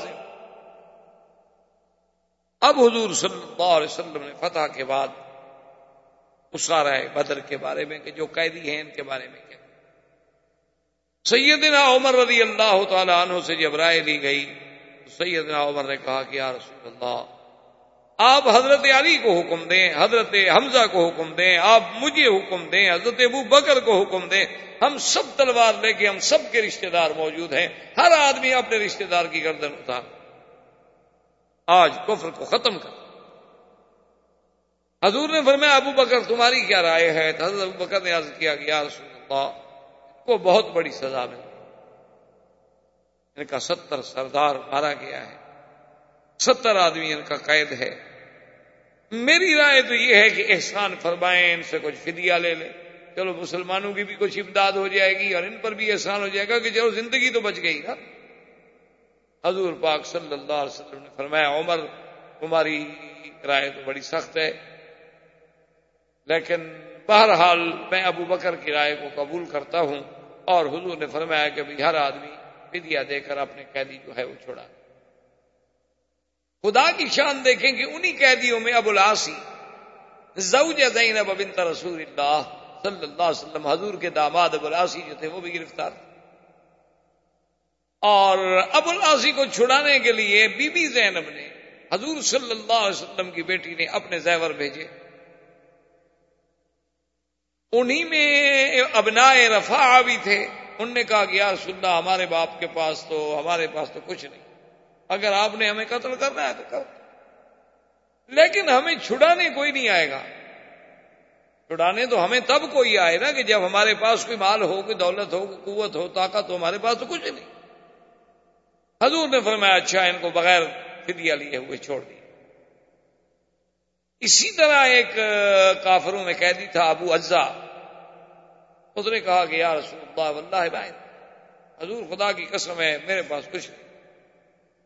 میرے پاس کوئی مال نہیں۔ اگر آپ مجھے چھوڑنا چاہتے ہیں، سزا دینا چاہتے ہیں، قتل کر دیں، اب ہم قیدی ہیں، آپ کے ہاتھ میں ہیں۔ اور اگر آپ چھوڑنا چاہتے ہیں تو مجھے چھوڑ دیں۔ میں ایک وعدہ کرتا ہوں کہ آپ کے خلاف کبھی زندگی میں جنگ نہیں لڑوں۔ آپ کے دشمنوں سے مل کر آپ کے خلاف کبھی لڑوں، یہ نہیں۔ حضور نے فرمایا سن ابو العاصی جب آیا، حضور صلی اللہ علیہ وسلم کے داماد اور زیور آئے۔ تو حضور صلی اللہ علیہ وسلم کے سامنے جب وہ زیور رکھے گئے تو ان میں ایک ہار تھا گلے کا۔ چاندی کا ہار تھا۔ حضور کی جب نظر پڑی، فبقا رسول اللہ صلی اللہ علیہ وسلم حضور کو پڑے حضور نے فرمایا، میرے صحابہ، یہ خدیجہ کا ہار ہے جو اس نے اپنی بیٹی کو نکاح اور شادی کے موقع پہ دیا تھا۔ اور اس ہار کو دیکھ کر مجھے خدیجہ بھی یاد آ گئی اگر تم احسان کر سکو تو محمد مدنی صلی اللہ علیہ وسلم کی بیٹی کا ہار ہے واپس کر دو۔ لیکن چونکہ قیدی تمہارے اب حکم تمہارا ہی چلے۔ تم نے کہا کہ رسول اللہ، یہ کو بات ہے؟ آپ حکم فرمائیں تو ہم سارے قیدی چھوڑ دیں۔ یہ تو زوج بنت رسول صلی اللہ علیہ وسلم کی بات ہے۔ حضور نے فرمایا اچھا ابو الاسی کو پیسے بھی، ڈرائیور بھی واپس کر دو اور چھوڑ دو۔ لیکن آپ نے فرمایا، ابو الاسی ایک وعدہ کرو میرے ساتھ۔ کہ ہم نے تمہیں چھوڑ دیا ہے، میری بیٹی کو مدینہ منورہ بھیج۔ جب تم کافر ہو، اب مسلمان اور کفر کا اجتماع جو ہے وہ نہیں۔ اس نے کہا کہ یا رسول اللہ، یہ میرا وعدہ ہے، میں آپ کی بیٹی کو مدینہ منورہ بھیج دوں گا۔ اسی لیے حضور فرماتے تھے، دیکھو کہ اللہ نے مجھے کتنا اچھا داماد دیا تھا کہ کافر تو تھا، لیکن اس نے جھوٹ نہیں بولا اور وعدہ خلافی نہیں کی۔ مدینہ پہنچ کے فوراً حضور کی بیٹی کو بھیج۔ سارے مکے والوں نے مخالفت کی۔ کیا کر رہے حضور کی بیٹی ہمارے ہاتھ میں ہے۔ ہم تو بڑے سے بڑا انتقام لے سکتے ہیں حضور۔ سے اور بیٹی کے بدلے میں ہم بڑی سے بڑی رعایتیں حاصل کر سکتے ہیں۔ اس نے کہا کہ میں نے حضور سے وعدہ کیا۔ اور میں اپنی زبان سے نہیں کر سکتا کہ جھوٹ بولنا جو ہے کافر کے نزدیک بھی عیب تھا۔ یعنی آپ دیکھیں کہ بڑے بڑے کافر تھے مشرق تھے۔ لیکن جھوٹ بولنے کو عیب سمجھتے تھے کہ میں جھوٹ کیسے بولوں؟ اور آج مسلمانوں میں جو سب سے زیادہ صفائی سے جھوٹ بول لیتا ہو وہ ان کا لیڈر ہوتا ہے، وہ ان کا قائد ہوتا ہے۔ اور اسی کو سارے لوگ بڑا معزز اور اچھا آدمی سمجھتے ہیں۔ حالانکہ جھوٹ اتنی بری چیز ہے کہ جہاں اللہ نے شیطان میں لانت بھیجی، وہاں جھوٹ بولنے والوں تو حضور صلی اللہ علیہ وآلہ وسلم نے اس مشورے کے بعد ابھی یعنی قیدی تو آزاد ہو گئے۔ اب مدا بدر سے حضور صلی اللہ علیہ وسلم کی واپسی کا سفر شروع ہونے والا ہے۔ آپ بیٹھے ہوئے ہیں کہ آیت مبارک نازل ہوئی۔ حضرت عمر فرماتے ہیں کہ میں جب آیا، میں نے دیکھا کہ حضور بیٹھے ہیں، ابو بکر بیٹھے ہیں اور رو رہے ہیں۔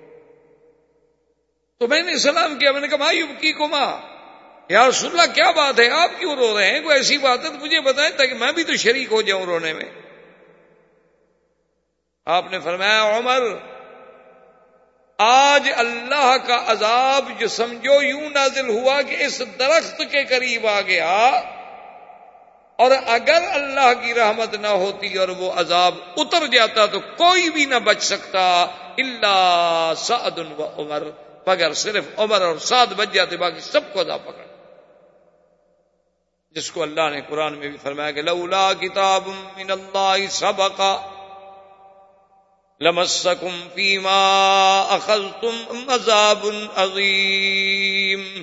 کہ میرے مدنی محمد مصطفیٰ، اگر ہم اپنے تقدیر کا پہلے فیصلہ یہ نہ کر چکے ہوتے کہ آپ کی ہر غلطی ہم نے معاف کر دی ہے، تو آج ہم پکڑ لیتے تم نے دشمنوں کو، آپ نے دشمنوں کو، آپ نے اسارا کو، آپ نے سنادید کو فار قریش کو چھوڑ دیا۔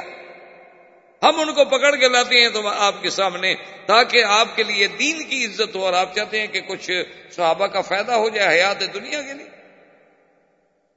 اتنا بڑا اتاب آیا۔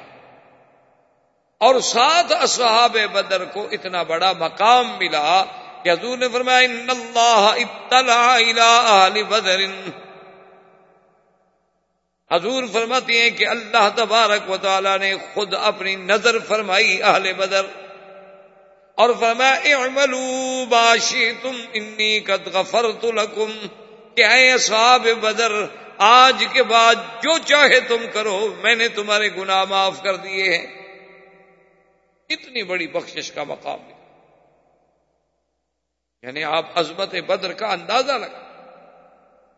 کہ سیدہ عائشہ صدیقہ بنت صدیق رضی اللہ تعالی عنہ پہ جب تہمت لگائی گئی، اس سے بڑا گناہ کوئی ہو سکتا ہے کہ بی بی عائشہ پہ تہمت لگائی جائے؟ امہات المومنین پہ زوجائے رسول محمد مصطفیٰ پہ۔ اور نعوذ باللہ نعوذ باللہ نعوذ باللہ تہمت بھی زنا کی۔ بی بی عائشہ فرماتی ہے کہ مجھے تو پتا ہی نہیں تھا کہ کیا ہو رہا ہے مدینے میں، کیا باتیں ہو رہی ہیں، مجھے میرے علم میں بھی نہیں۔ اور اتنا مجھے تھوڑا تھوڑا سا فرق محسوس ہوا کہ حضور پاک کے کچھ بولنے میں، کچھ آنے جانے میں تھوڑی سی بے رخی نظر آئی۔ لیکن میں نے اس کو بھی حضور کی اپنی مصروفیت میں معمول کر لیا کہ آپ بڑے مصروف ہیں، اس لیے آپ کو ٹائم نہیں مل رہا میرے ساتھ بات کرنے۔ کہتی ہیں کہ ایک رات جب میں نکلی گھر سے، کیونکہ اہل مدینہ کی عورتیں اس وقت، یہ گھروں میں ہمام وغیرہ تو بنے نہیں تھے، لہذا اپنی ضروریات کے لیے عورتیں جو تھی شام کو کٹھی ہو کے باہر دور چلی جاتی جیسے ہمارے یہاں پہلے دیہاتوں میں بھی یہ بات ہو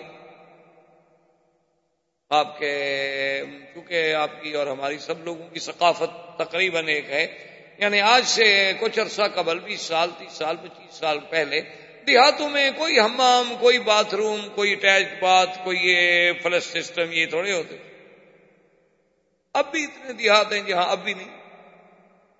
تو بی بی صاحبہ فرماتی ہے کہ ہم جب گئے، تو ام مستا مستا ایک صحابی تھے حضور کے، اس کی والدہ جو ہے وہ بھی ہمارے ساتھ تھیں اور عورتیں بھی ساتھ تھیں۔ تو جب ہم چل رہے تھے تو مستا کے پاؤں کے نیچے ان کا چادر جو تھی اوپر ڈالی ہوئی وہ پاؤں کے نیچے آئی تو وہ بیچاری گری۔ جھٹکا لگا، گرتے گرنے کے قریب ہوئی۔ تو اس نے اس کی زبان سے یہ نکلا کہ تائسا مستا اپنے بیٹے کے بارے۔ میں اس نے کہا کہ برباد ہو جائے مستا ہلاک ہو جائے مستا بی بی عائشہ کہتی ہے، میں نے کہا جی بات یہ کیسی ماں ہے؟ بھائی جو اپنے بیٹے کو بد دعا دے رہی ہو، ماں بھی کبھی بد دعا دے سکتی۔ اللہ نے ماں کا تو دل ہی ایسا بنایا ہے کہ وہ تو سراپا دعا ہوتی۔ اس کی زبان سے تو اولاد کے لیے کبھی بد دعا نہیں۔ تو ابھی ایک دفعہ آپ نے کچھ عرصہ ہوا پڑا تھا اخبار میں، ایک عجیب واقعہ ہوا کہ ایک شقی نے، ایک بد بخت انسان نے اپنی ماں کو مارا۔ شقی قلب لوگ ایسے بھی ہیں دنیا اس نے اپنی ماں پہ حملہ کیا، خنجر سے یا چھری سے یا کسی چیز سے۔ تو ماں بیچاری جو تھی وہ نے پورا یہ پیٹ کٹ گیا آنتے باہر نکل آئی اور اب لڑکا جب دیکھا نا، اس نے خون اور ماں گری، تو لڑکا ڈر کے مارے جو بھاگا تو آگے دروازہ تھا، تو دروازہ اس کے پاؤں میں اٹکا تو بچہ گر گیا۔ تو ماں وہاں سے چیخ پڑی کہ بیٹا، تمہیں چوٹ تو نہیں لگی؟ اندازہ کریں کہ ماں کا تو یہ کردار ہے اور ہمارا کردار بھی پیدا کر ماں کا تو اتنا بڑا مقام، ایسے تو نہیں اللہ نے فرما دیا ہے، حضور پاک کی زبان مبارک سے کہ الجنت تحت اقدام الامہات، کہ ماں کے پاؤں کے نیچے جنت۔ تو اب جب بی بی نے کہا کہ تائی سا مستا مستا برباد ہو، ہلاک ہو، تو بی بی عائشہ فرماتی ہے، میں نے کہا، کیا بات ہے تو؟ کیا کہہ رہی ہو مستا کو؟ اما تعلمین انہو من اصحاب بدر۔ یعنی بی بی عائشہ نے بھی پہلی بات جو کی ہوئی یہ تھی کہ بی بی کیا کہہ رہی ہو تو بدری صحابی ہے۔ اصحاب بدر کے بارے میں بھی ایسی کوئی بات کہی جا سکتی ہے کہ خدا اس کو ہلاک کرے، خدا اس کو برباد کرے۔ وہ میں مستا کھڑی ہوگی، اس نے کہا، عائشہ، تمہیں پتہ نہیں؟ کہا، کس بات کا؟ کہا امات عالمی نما یقول الناس۔ تمہیں پتہ نہیں لوگ کیا کہہ رہے ہیں؟ میں نے کہا، کیا کہہ رہے ہیں؟ تو پھر بھی مستا کی والدہ نے بتایا کہ لوگ تو یہ کہہ رہے ہیں، اور میرا بیٹا مستا جو ہے، یہ بھی ان لوگوں کے ساتھ ہے جو آپ پر تہمت لگا رہے ہیں۔ اس لیے میں نے کہا کہ اللہ اس کو ہلاک و برباد کر لیکن بی بی عائشہ نے کہا کہ ام مستا چلو، جو ہوا سو ہوا، لیکن مستا اصحاب بدر میں سے ہے، اس کے بارے میں۔ یعنی آپ اندازہ کریں مقام بدر اسی طرح ایک حدیث مبارک میں جو صحیح حدیث پاک ہے میرے بدری سرکار کی، صلی اللہ علیہ وسلم کی۔ ایک دن حضور پاک نے فرمایا، اور یہ بھی واقعہ ہے بدر کے بعد قصہ حضور صلی اللہ علیہ وسلم نے فرمایا کہ، یا علی، فاتو روزت خاخن فإن بها زئینة ومعها کتاب۔ آپ نے فرمایا کہ حضرت علی فوراً دوڑو، فوراً اونٹ لو، گھوڑے لو، دستہ فوجیوں کا ساتھ لو، جلدی جاؤ، ایک مقام ہے روز خاک، مدینہ منورہ اور مکے کے راستے کے درمیان میں روز خاک ایک جگہ کا۔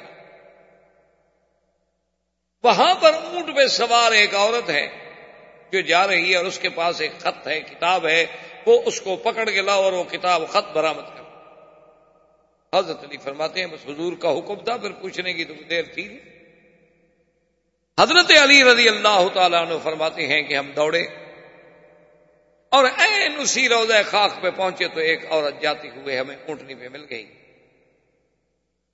ہم نے اس کو روک دیا کہ ٹھہرو، ٹھہر گئی۔ کیا بات؟ انہوں نے کہا، آپ کی تلاشی دیں کیا بات؟ کیا آپ نے فرمایا، انما کی کتاب ان اہل مکلا اہل مکہ تھا، آپ کے پاس خط ہے مکے والوں کے نام۔ انہوں نے کہا لئی سمائی کتاب، میرے پاس تو کوئی کتاب نہیں ہے۔ میں تو مکے سے آئی تھی کچھ مانگنے کے لیے، مدینے والوں سے کچھ مانگ تانگ کے، کچھ چیزیں، کپڑا، کچھ کھانا، پیسہ لے کے جا رہی ہوں۔ اپنی غربت کی وجہ سے میرے پاس تو کوئی کتاب نہیں۔ حضرت علی نے اس کی اونٹنی کو بٹھا دیا، صحابہ کو حکم دیا کہ تلاشی لیں تھمان کی تلاشی لی گئی، سارا سامان ڈھونڈا گیا۔ ایک ایک چیز کو ہلا ڈالا گیا، لیکن کوئی خط نہیں۔ تو صحابہ نے کہا کہ یا علی، رضی اللہ تعالی نے سما کتاب، اس کے بعد تو کوئی خط حضرت علی غصے میں آگے فرمایا، عجیب بات کہہ رہے ہو، مجھے حضور پاک نے خبر دی ہے، اللہ اللہ کے نبی نے مجھے خبر دی ہے کہ اس کے پاس خط ہے اور تم کہتے ہو کہ اس کے پاس خط نہیں ہے؟ اللہ کے نبی کی بات کو چھوڑ کے میں تمہیں فرمایا، آپ نے کہ یا امرا، واللہ اجردن کی مجھے خدا کی قسم ہے، میں تیرے کپڑے بھی اتار دوں گا۔ اللہ فخر جل کتاب نکالو خط کدھر ہے؟ تو صحابہ کہتے ہیں کہ اس نے اپنا دوپٹہ اتارا تو بال تھے اس کے بڑے۔ ان بالوں کے اندر لپیٹ کے تو اس نے اپنے بالوں کا ایک سٹائل بنا لیا اور اوپر کپڑا ڈال لیا اور وہ خط تو بالوں کے اندر ہے۔ وہاں کسی کا کہ وہ ہی نہیں ہو سکتا۔ اصل قصہ یہ تھا کہ یہ عورت بھی طوائف تھی۔ یہ عورت جو ہے یہ واقع بھی طوائف تھی۔ یہ اصاب رایات میں سے تھی۔ تو مدینہ منورہ میں جب آئی تو حضور نے پوچھا کہ تم یہاں کیا کر رہی ہو؟ تو اس نے کہا رسول اللہ کتلا روسا مکہ۔ حضور مکے کے بڑے بڑے سرداروں کو تو آپ نے قتل کر دیا، آپ بیک نہیں مانگیں گے تو کیا کریں گے؟ اب کون ہمارے گانے سنتا ہے؟ کون ہمیں پیسے دے گا؟ تو میں تو اب بیک مانگنے کے لیے آئی ہوں۔ کہ بڑے بڑے سردار تو سارے مارے گئے۔ تو اب ہمیں کون بلائے گا؟ کون ہماری مدد کرے گا؟ میں تو مدینہ منورہ اس لیے آئی ہوں کہ مجھے کوئی بیک مل جائے۔ حضور پر میں اچھا ٹھیک ہے، اگر کوئی بیک مانگنے ہے تو اس کی مدد کرو، کوئی بات یہ خط لے کے گئی۔ اصلیت تو پھر ہوتی ہے نا، آدمی اپنے جرم سے تو بعد نہیں آتا۔ جتنا ہمدردی کریں، جتنا آپ مسل مشہور ہے نا کہ سانپ کے بچوں کو آپ دودھ پلائیں تو یہ تو نہیں کوئی انسان بن جائیں گے، رہے گا تو سانپ ہی۔ وہ اپنی جو مقام ہے نہیں بدل سکتا۔ تو اب جناب خط جب پکڑا گیا، خط لے کے آئے، تو وہ خط لکھا تھا ہاتھ ابن ابھی بلتا صحابی نے۔ حضور نے فرمایا ہاتھ ابن بلتا کو بلاؤ ہاتھ ابن بلتا کو بلائے۔ حضور نے فرمایا، تم نے خط لکھا ہے، تم نے میرے نبوت کا راز جو ہے وہ کافروں کو لکھا ہے، خبر دی ہے میرے پروگرام کے بارے میں۔ اس نے کہا کہ یار سنتا میری عرض سن لیں، اس کے بعد جو بھی آپ سزا جاری فرمائے، میں حاضر حضرت عمر جوش میں آ گئے، کھڑے ہو گئے۔ آپ نے فرمایا، یا رسول اللہ دانی ادرب ان کا حادل منافق حضور، مجھے اجازت دے میں اس منافق کی گردن اتار دوں۔ کہ میرے مدنی کا راز کفار کو لکھے مکے والوں کو۔ حضور نے فرمایا، عمر، کیا کہہ رہے ہو؟ کیا کہہ رہے ہو؟ کہا، حضور، آپ کا اس نے راز کھولا ہے۔ مسلمانوں کے بارے میں دشمنوں کو خبر دی ہے۔ اتنا بڑا مجرم نبی کے بارے میں ایسی بات کرے۔ حضور نے فرمایا، عمر، کیا کہہ رہے ہو؟ انہو من اہل بدر۔ یہ تو میرا بدر کا صحابی ہے اور اس کی غلطیاں تو خدا معاف کر چکا ہے، اس کا ہم کیا کریں؟ یہ تو وہ آدمی ہے جس کے بارے میں اللہ نے معافی دی۔ اس نے کہا، حضور بات یہ ہے، سیدھی سی بات ہے کہ میرے بچے مکے میں ہیں اور میرا وہاں کوئی مددگار نہیں۔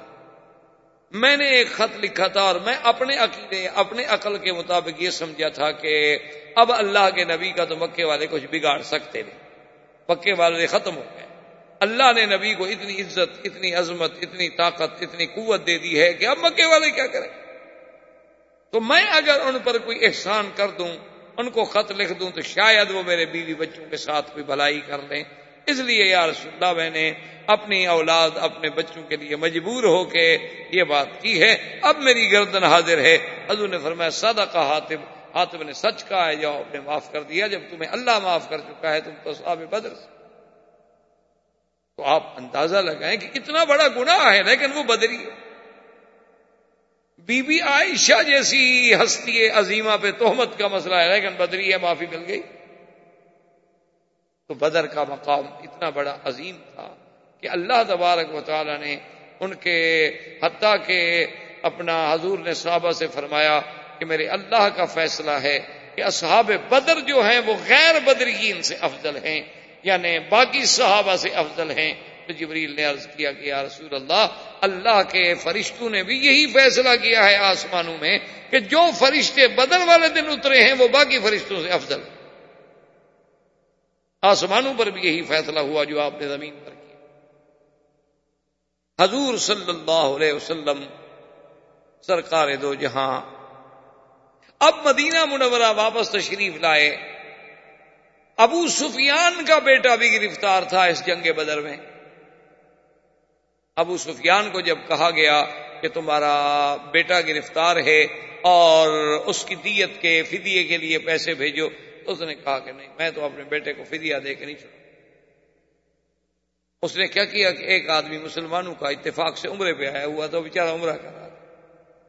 ابو سفیان نے کہا اس کو پکڑ ابو سفیان نے اس کو پکڑ کے قید کر دیا اور مدینے پیغام بھیجا کہ میرا بیٹا چھڑانا ہے، چھوڑنا ہے تو یہ اپنا بندہ لے لو، ورنہ میرے بیٹے کو تم وہاں قتل کر دو، اس کو میں یہاں قتل کر دیتا ہوں۔ حضور نے فرمایا کہ چھوڑ دو۔ اب ابو سفیان کے بیٹے کو بھی چھوڑ دو۔ کیوں بیچارہ مسلمان بلا وجہ ہماری وجہ سے وہ قتل ہو جائے؟ اب جب بات ختم ہو گئی، جنگ ختم ہو ابو سفیان نے اسی دور میں دیکھیں عجیب کتنا سرداروں میں قبائلی لوگوں میں کتنی غیرت اور کتنا غصہ ہوتا تھا۔ قسم کھالی کہنے لگا، واللہ لا اغتسل من الجنابتی حتی انتا کے ومن کہنے لگا، خدا کی قسم ہے، میں غسل جنابت بھی نہیں کروں گا۔ بعد علماء نے کہا یعنی بیوی سے ملوں گا لیکن غسل نہیں کروں بعد نے کہا کہ نہیں، اس کا معنی یہ تھا کہ میں خوشی بھی نہیں کروں گا، اپنی بیوی سے بھی نہیں ملوں گا، جب تک کہ میں مسلمانوں سے بدلا اب کیا ہم نے بیویوں سے ملنا ہے؟ اب کون سی ہماری مردانگی ہے؟ اس نے ایستا ایستا اپنے خاص لوگوں کو تیار کیا اور اس نے دو سو آدمی تیار کیا کہ مسلح اور بڑے جوان اور بڑے چنے ہوئے لوگ، کیونکہ سب سردار مر گئے تھے، ان کی اولادوں میں سے پھر لوگ نکلے۔ تو ان دو سو آدمیوں کو لے کر وہ نکلا مدینہ منورہ پر حضور صلی اللہ علیہ وسلم سے بدلا لے اچھا اسی غزوے کا نام جو ہے، ذات بنی، اسی کا نام بنی سویق بھی ہے۔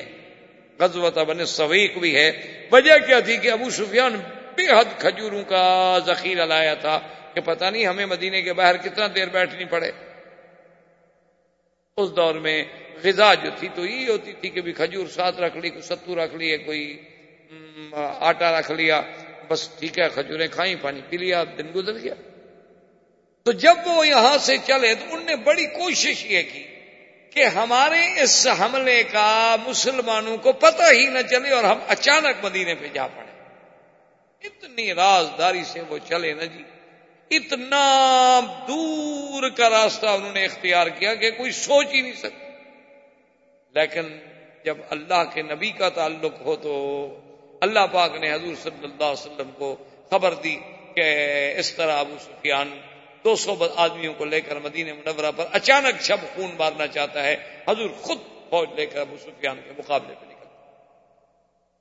تو جب یہ آئے حضور صلی اللہ علیہ وسلم، اب ابو سفیان کو پتا چلا کہ بھی حضور صلی اللہ علیہ وسلم تو مدینے سے چل پڑے ہیں فوج لے کر، تو راستے میں ایک مسلمان اس کو مل گیا، اس نے اسی کو قتل کیا اور بھاگ گیا۔ کہنے لگا، چلو میری قسم تو پوری ہو گئی نا یعنی مسلمانوں کو مارا تو ہے۔ اور پھر وہ کھجوریں جو تھیں، ان کا سامان لے کے جانا بڑا مشکل تھا، وہ کھجوریں بھی پھینک۔ نے کہا بھی بوجھ ہے نا اٹھ زیادہ تیز نہیں چل سکتے۔ تو وہ بھی تو اسی لیے صحابہ نے پھر اس کا نام بنی سویق رکھا کہ بھی یہ تو کھجوروں والا غذبہ ہے نا، کہ بغیر لڑائی کے اللہ نے ہمیں اتنی کھجوریں عطا فرما دی کہ چلو ہم کھجوریں ہی کھائیں گے۔ اس وقت تو کھجور ایک بہت بڑی نعمت سمجھی جاتی۔ حتیٰ کہ سیدہ عائشہ صدیقہ فرماتی ہیں کہ ما شب آل محمد، ما شب آل محمد من تمر قط الا بعد فتح خیبرا۔ بی بی عائشہ فرماتی ہیں، خدا کی قسم ہے محمد مدنی کے بچوں نے پیٹ بھر کے کھجوریں بھی نہیں کھائیں، جب تک کہ خیبر فتح نہیں ہو گیا۔ کہ پیٹ بھر کے ہمیں کھجوریں بھی نہیں ملتی۔ اسی طرح سیدہ فرماتی ہیں کہ شہرن سم شہرن سم شہرن، ایک مہینہ کامل گزر جاتا تھا۔ دو مہینے کامل گزر جاتے تھے، تین مہینے کامل گزر جاتے تھے۔ حضور پاک کے نو گھروں کے اندر آگ نہیں جلتی تھی۔ صحابہ نے پوچھا، کیا مانا؟ بی بی فرماتی ہے، کچھ ہوتا تو آگ جلا کے پکاتے، کیا کرتے؟ کیوں آگ جلاتے؟ ان نے پوچھا کہ اموات المومنین، پھر گزر بسر کیسے ہوتی تھی؟ فرمایا، تمرتن او تمرتا بابا دو کھجور کے دانے، ایک کھجور کا دانا اور پانی کا گھونٹ پی کے اللہ کا شکر ادا کرتے تھے۔ آج خیال ہے ماشاء اللہ آپ کا بازار سے سودا لیٹ ہو جائے نا تو پھر دیکھیں گھر میں آپ کیسے جاتے ہیں۔ یہ نہیں کہ نہ ملے، صرف لیٹ ہو جائے، لیٹ۔ لیٹ ہو جائے نا جی کہ بھئی کو لانا تھا شام کو چار بجے اور خامن بیچارے کو کام ہو گیا، مسکین کسی دوست کے ساتھ بیٹھ گیا، ذرا لیٹ ہو گیا، پھر جب جا کے انشاءاللہ بیگم صاحبہ تفتیش کریں گی جو پولیس آفیسر بھی نہ کر سکے۔ کسی ایس پی کو بھی وہ تفتیش نہیں آتی جو عورتیں کرتی۔ اس کا اگلا پچھلا خاندان کا چٹھا جو کھول کے رکھ دے گی نا، کہ تمہارا تمہارا تو باپ دادا بھی اسی طرح بھوکے ہیں، اسی طرح تم نے دلیل کرنا تھا، اسی لیے لائے تھے نا مجھے یہاں وقت مجھے پتا تھا، کیا ہو گیا یہاں آ کے تم نے دو حرف پڑھ لیے تو کیا ہو گیا؟ تمہارے تو پیچھے والے بھی سارے بھیک مانگتے تھے، مجھے پتا نہیں۔ یہ ہماری بیویاں ہیں۔ اور یہ ازواج رسول ہیں کہ دو کھجوریں مل رہی ہیں، اس پہ بھی شکر ہے۔ اس پہ بھی اللہ کا شکر ہے کہ چلو اتنی تو مل جاتی تھی نا کہ ہم کھا لیتے تھے۔ اسی طرح حضور صلی اللہ علیہ وسلم کے یاد رکھیں، یہ عظیم واقعہ سیدہ فاطمت الزہرا رضی اللہ تعالی عنہا کا نکاح جو ہے حضرت علی سے، وہ بھی بدر کے بعد۔ بی بی فاطمت الزہرا رضی اللہ تعالی عنہا کا رشتہ بہت لوگوں نے مانگا تھا، لیکن اللہ کی تقدیر کا اور اللہ کا حکم یہ تھا کہ حضرت علی سے رشتہ ہو۔ اور حضرت علی رضی اللہ تعالیٰ نے فرماتے ہیں کہ میرے ساتھ تو عجیب واقعہ ہو گیا بی بی فاطمت الزہرا کے نکاح سے پہلے پہلے۔ کہ میں نے دو اونٹنیاں بڑی ان کو کھلایا، پلایا ماشاء اللہ موٹی تازی ان کو تیار کیا ہوا تھا کہ بس رسیاں لی اور اب میں جا کے دور دور سے لکڑی لاؤں گا اور مدینے کی مارکیٹ میں لکڑی بیچوں گا اور پیسے جمع ہو جائیں گے تو میں بی بی فاطمہ سے شادی ہوگی، شادی پہ خرچ ہوگا۔ ایسی شادی کروں گا کہ مدینہ پاک میں ایسی شادی نہیں احباب کرام، اس کے بعد اب آپ اس مبارک سلسلے کی سی ڈی نمبر اٹھارہ سماعت فرمائیں۔